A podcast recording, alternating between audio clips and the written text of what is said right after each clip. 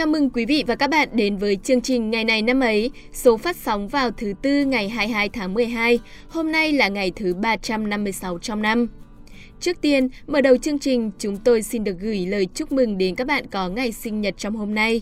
Chúc các bạn tuổi mới nhiều thành công và may mắn. Chúng ta hãy luôn hy vọng vào những điều tốt đẹp đang chờ đợi phía trước, nhưng đi kèm với đó thì ta cũng luôn luôn cần nỗ lực để biến những hy vọng của ta thành hiện thực.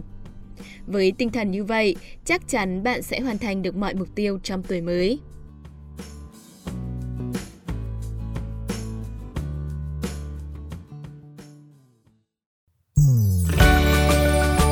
Các bạn thân mến, chỉ còn hơn một tuần nữa thôi, chúng ta sẽ bước sang năm mới 2022.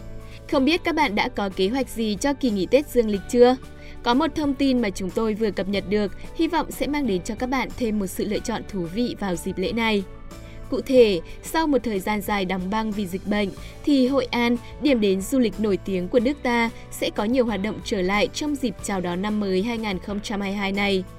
Thành phố sẽ cho thắp sáng lại không gian khu phố cổ và các khu vực lân cận, tổ chức chuỗi sự kiện Hội đèn lồng Hội An và Hội An chào năm mới 2022.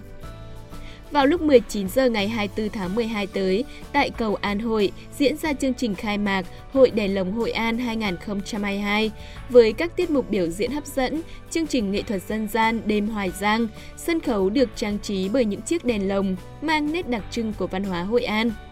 Đây là sản phẩm mới, lần đầu tiên ra mắt công chúng trong thời điểm đặc biệt này. Trong khuôn khổ sự kiện, từ ngày 24 tháng 12 năm 2021 đến ngày 2 tháng 1 năm 2022, hoạt động chợ phiên với các mặt hàng thủ công mỹ nghệ, sản phẩm tái chế, handmade độc đáo được tổ chức tại trục đường Nguyễn Phúc Chu, cùng nhiều hoạt động đặc sắc được tổ chức như chương trình thắp sáng ký ức Hội An tại đảo Ký ức Hội An, hội đón Giáng sinh và năm mới 2022 tại làng trài Tân Thành, cây đèn lồng nguyện ước, hướng dẫn làm đèn lồng, thư pháp, triển lãm ảnh về miền di sản. Vào đêm ngày 31 tháng 12, chương trình dạ hội Hội An chào năm mới 2022 sẽ được tổ chức nhằm kết nối mọi người dân và du khách cùng thưởng thức các tiết mục nghệ thuật sôi nổi, gửi gắm đến nhau những lời chúc tốt đẹp về một năm mới đầy khởi sắc và cùng đếm ngược thời gian chờ đón thời khắc năm mới đến. Vào lúc 9 giờ ngày 1 tháng 1 năm 2022 tại đình Hội An, còn gọi là đình Ông Voi, số 27 đường Lê Lợi, thành phố tổ chức chương trình đón đoàn khách đầu tiên tham quan đô thị cổ Hội An năm 2022, thể hiện tấm lòng hiếu khách và lời cảm ơn sâu sắc những tình cảm mà du khách đã dành cho Hội An.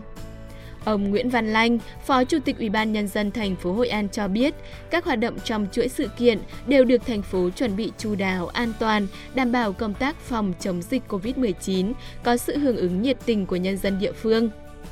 Với những người yêu thích các nét đẹp truyền thống thì việc đến với Hội An và tham dự các hoạt động này chắc chắn sẽ là lựa chọn đầy hấp dẫn. Mong rằng hoạt động sẽ diễn ra an toàn, thuận lợi và đem lại được những trải nghiệm tuyệt vời nhất cho du khách.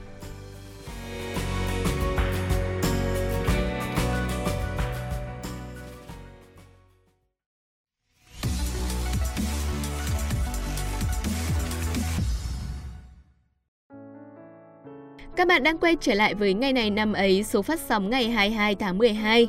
Ngày hôm nay của nhiều năm về trước trong quá khứ đã xảy ra một sự kiện lịch sử quan trọng của dân tộc ta.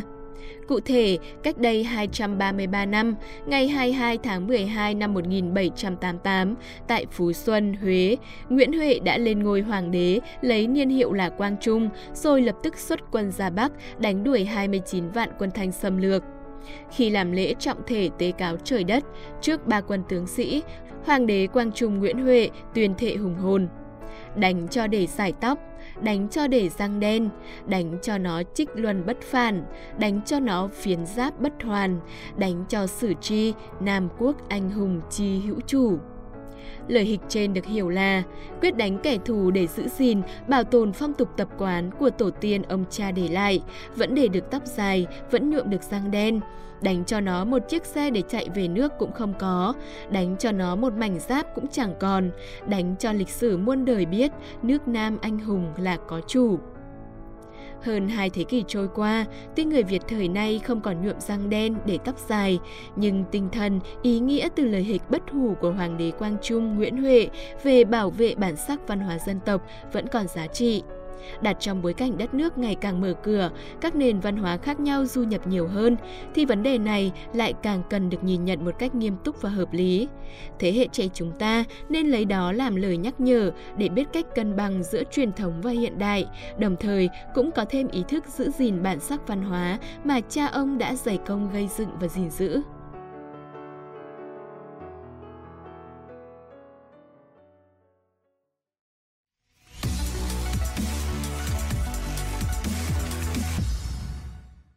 Các bạn thân mến, còn bây giờ sẽ là phần cuối trong chương trình hôm nay. Đến với phần này, chúng ta sẽ được tìm hiểu chi tiết hơn về cuộc hành quân thần tốc đánh tan 29 vạn quân Thanh của vua Quang Trung Nguyễn Huệ mà chúng tôi đã nhắc đến ở trên. Cùng với đó sẽ là các sự kiện lịch sử và văn hóa xã hội khác liên quan đến ngày hôm nay của những năm về trước. Mời các bạn cùng theo dõi ngay sau đây.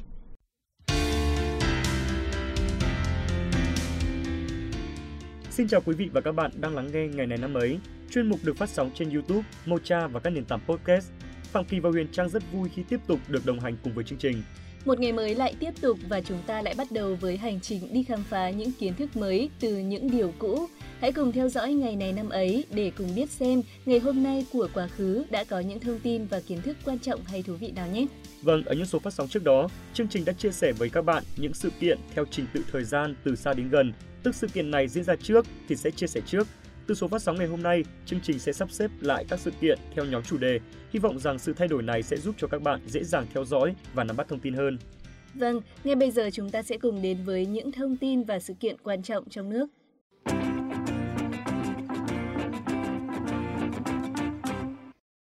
Quý vị và các bạn thân mến, trước tiên hãy đến với những thông tin về lịch sử. Mạc Thái Tổ Mạc Đăng Dung sinh ngày 22 tháng 12 năm 1483. Ông chính là vị hoàng đế sáng lập ra triều đại nhà Mạc trong lịch sử Việt Nam. Mạc Đăng Dung xuất thân từ một gia đình ngư dân nghèo ở làng Cổ Trai, huyện Nghi Dương, nay là xã Ngũ Đoan, Kiến Thụy, Hải Phòng. Do hoàn cảnh bấn bách, Mạc Đăng Dung đã phải dở dang sự nghiệp thi thư để lo kế sinh nhai bằng nghề đánh cá và trèo đò thuê nhưng sức khỏe và trí lớn hơn người đã giúp ông về sau làm nên nghiệp đế vương. Từ một chàng trai nổi tiếng khắp vùng về môn đánh vật giật giải, ông đã thi đỗ đệ nhất đồ lực sĩ, trạng nguyên võ thời vua Lê Uy Mục.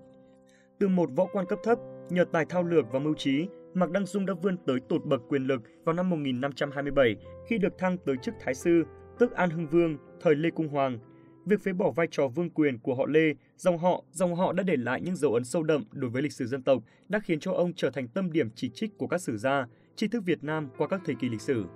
Kể từ đầu thời nhà Nguyễn cho đến thập kỷ đầu thế kỷ 21, những nhà nghiên cứu lịch sử và văn hóa đã đánh giá lại vai trò lịch sử của Mạc Đăng Dung theo hướng cởi mở khách quan hơn thời Lê Trịnh. Qua những kết quả nghiên cứu liên ngành trong lĩnh vực như chính trị, kinh tế, họ đã cho thấy sự ra đời của nhà Mạc và những động thái chính trị quân sự của Mạc Thái Tổ là phù hợp với những quy luật phát triển khách quan của tiến trình lịch sử dân tộc. Ở giai đoạn lịch sử trước đó, nhà Lê Sơ sau một thời kỳ thịnh trị đã bước vào giai đoạn suy thoái, đời sống của nhân dân ngày càng chìm đắm trong tối tăm, cơ cực, tô thuế và lao dịch không ngừng tăng lên. Bọn địa chủ, quan lại còn ra sức chiếm đoạt ruộng đất, đe dọa nền kinh tế nhỏ của nông dân. Mặt khác, khắp nơi loạn lạc, các phe phái đánh giết nhau, tranh giành quyền lợi, trong bối cảnh đó, Mạc Đăng Dung đã khéo lợi dụng cuộc xung đột giữa các phe phái đối lập và đàn áp các cuộc khởi nghĩa nông dân để thâu tóm quyền hành vào tay mình. Nói một cách khách quan, nếu như không có Mạc Đăng Dung thì sẽ có một gương mặt, một dòng họ khác đứng lên chèo lái con thuyền lịch sử Việt Nam trong cơn bão táp.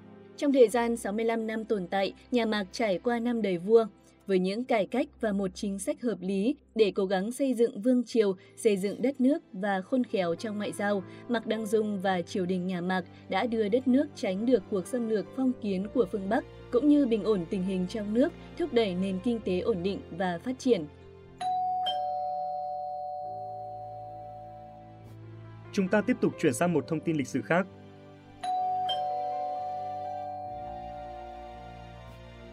Năm 1788, với tư tưởng ghen ghét hiện tài, mưu cầu lợi ích cá nhân, vua Bù Nhìn Lê Chiêu Thống đã nhu nhược cho người sang cầu cứu nhà Thanh, Trung Quốc với mưu đồ tiêu diệt quân Tây Sơn. Lợi dụng cơ hội này, Tôn Sinh Nghị dẫn 29 vạn quân Thanh ồ ạt tràn qua biên giới nước ta, tiến công vào thành Thăng Long. Được tin quân Thanh sang xâm lược, ngày 25 tháng 11 năm Mậu Thân, tức ngày 22 tháng 12 năm 1788, tại Phú Xuân, Huế, Nguyễn Huệ lên ngôi hoàng đế, lấy niên hiệu là Quang Trung, rồi lập tức xuất quân ra Bắc đuổi giặc. Cuộc tiến quân của vua Quang Trung từ kinh đô Phú Xuân ra Thăng Long đã đi vào lịch sử với tên gọi cuộc hành quân thần tốc và sau đó đã đập tan 29 vạn quân Thanh bảo vệ nền độc lập nước nhà. Chúng ta sẽ cùng nhắc lại sơ qua một chút về trận đánh này. Ngày 22 tháng 12 năm 1788 xuất quân ra Bắc đến ngày 20 tháng Chạp, tức ngày 15 tháng 1 năm 1789, đại quân tập kết tại phòng tuyến Tam Điệp, Biện Sơn. Tại đây, Quang Trung quyết định mở cuộc phản công chiến lược và đề ra kế hoạch tác chiến cụ thể nhằm nhanh chóng tiêu diệt quân xâm lược, giải phóng kinh thành Thăng Long. Thực hiện mục tiêu này, Quang Trung chia toàn quân ra làm 5 đạo quân, tạo thành một thế trận hoàn chỉnh, gồm nhiều tầng, nhiều lớp, có trọng điểm, kết hợp chặt chẽ giữa tiến công, thọc sâu, bao vây vu bồi, có hướng chủ yếu, hướng thứ yếu, có lực lượng dự bị mạnh.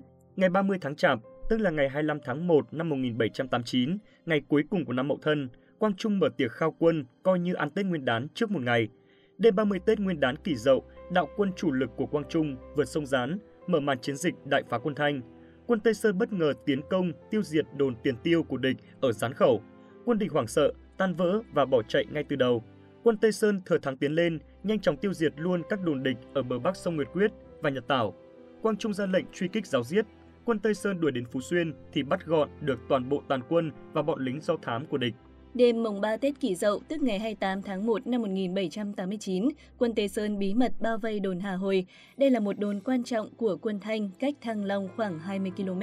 Chỉ trong chốc lát, quân Tây Sơn đã diệt gọn đồn quan trọng của địch, thu được rất nhiều vũ khí, lương thực.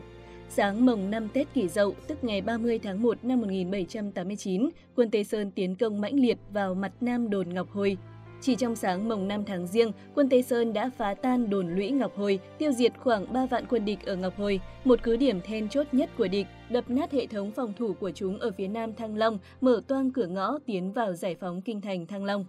Cũng trong sáng mùng 5 Tết Kỷ Dậu, một đạo quân Tây Sơn vượt qua sông Tô Lịch, tiến đánh đồn Khương Thượng, Sầm Nghi Đống, cố đốc thúc quân lính chống cự, nhưng không thể chống đỡ nổi sức tiến công mãnh liệt của quân Tây Sơn.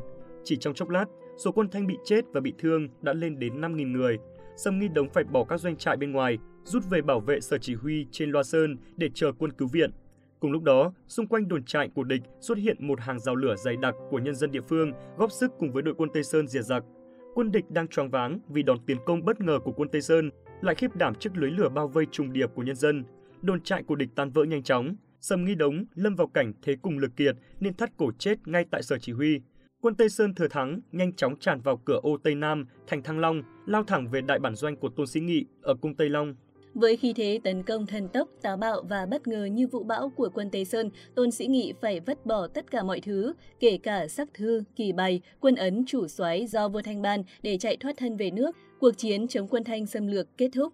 Thắng lợi của cuộc kháng chiến chống quân Thanh xâm lược là một trong những chiến công hiển hách nhất trong lịch sử chống ngoại xâm của dân tộc mãi mãi là niềm tự hào của dân tộc Việt Nam.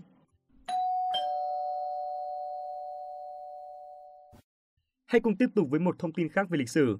Ngày 22 tháng 12 năm 1944, tại khu rừng thuộc huyện Nguyên Bình, Cao Bằng, đội Việt Nam tuyên truyền giải phóng quân đã chính thức làm lễ thành lập, gồm 3 tiểu đội với 34 chiến sĩ được lựa chọn từ những chiến sĩ Cao Bắc Lạn do đồng chí Võ Nguyên Giáp trực tiếp chỉ huy. Đây là đơn vị chủ lực đầu tiên của lực lượng vũ trang cách mạng và là tiền thân của quân đội nhân dân Việt Nam. Trận đánh đầu tiên của đội Việt Nam tuyên truyền giải phóng quân là trận phai khắt Nà Ngần ngày 25 và 26 tháng 12 năm 1944. Hai trận đánh trên thắng lợi đã mở đầu truyền thống đánh tiêu diệt, đánh chắc thắng, đánh thắng trận đầu của quân đội ta suốt hai cuộc kháng chiến chống Pháp và chống Mỹ cho đến ngày thắng lợi hoàn toàn.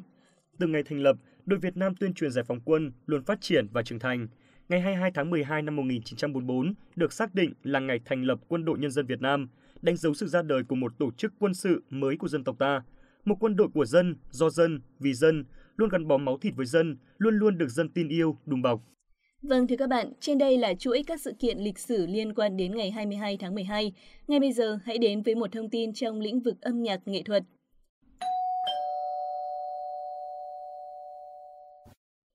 Tác giả của ca khúc nổi tiếng Dạ cổ Hoài Lang, cố nhạc sĩ Cao Văn Lầu sinh ngày 22 tháng 12 năm 1892. Tuổi thơ của người nhạc sĩ là những tháng ngày khốn khổ cùng gia đình phiêu bạt nhiều nơi trên mảnh đất Nam Bộ. Năm 17 tuổi, Cao Văn Lầu phải thay cha và anh chị đi làm những việc nặng nhọc để nuôi gia đình. Năm 1908, Cao Văn Lầu nhờ cha dẫn đến thầy Hai Khị để xin học đàn mỗi đêm. Nhờ yêu thích và siêng năng, ông mau chóng sử dụng thành thạo các loại nhạc cụ như đàn tranh, cò, kim, chống lễ và trở thành một nhạc sĩ nồng cốt trong ban cổ nhạc của thầy. Từ năm 1918 đến năm 1974, ngoài bản dạ cổ Hoài Lang mà sau này phát triển thành vọng cổ, làm thay đổi một phần bộ mặt cải lương, ông Cao Văn Lầu còn sáng tác thêm 10 bản nữa nhưng đa phần chỉ lưu hành ở Bạc Liêu. Nói một cách chi tiết về hoàn cảnh ra đời của ca khúc Dạ cổ Hoài Lang, truyền là ông Sáu Lầu lấy vợ nhưng mà đã 3 năm trôi qua, hai người vẫn không có con. Theo tục lệ quê nhà, gia đình đã bắt ông Sáu Lầu phải trả vợ về gia đình cha mẹ đẻ. Không thể trái lời, ông đành phải trả vợ về bên ngoại, nhưng hết có dịp chơi đờn ở đám tiệc là ông ghé về thăm. Tiện ông về, bà phải nhìn cho đến khi bóng ông khuất dạng mới thôi. Một lần ông Sáu Lầu sang thăm vợ thì hay tin nàng đã bỏ đi biệt tâm. Trái tim ông ngỡ như chết lặng. Ông trở về nhà, lòng ai oán, thói đời bạc ác đã dứt bỏ tình nghĩa phu thê. Trong cái đêm cay đắng đó, ông Sáu Lầu chợt lấy đàn chơi bản nhạc Dạ cổ Hoài Lang. Sau đó, bài ca đã gây chấn động làng cải lương miền Nam. Hầu như nghệ sĩ nào cũng trình diễn nó như một tiết mục đinh trong các đêm hát. Quý vị và các bạn thân mến, hôm nay sẽ không có những sự kiện đáng chú ý trên thế giới. Bởi vậy, thông tin vừa rồi là thông tin cuối cùng trong số phát sóng ngày 21 tháng 12. Xin cảm ơn quý vị và các bạn đã quan tâm lắng nghe. Hẹn gặp lại trong các chương trình tiếp theo.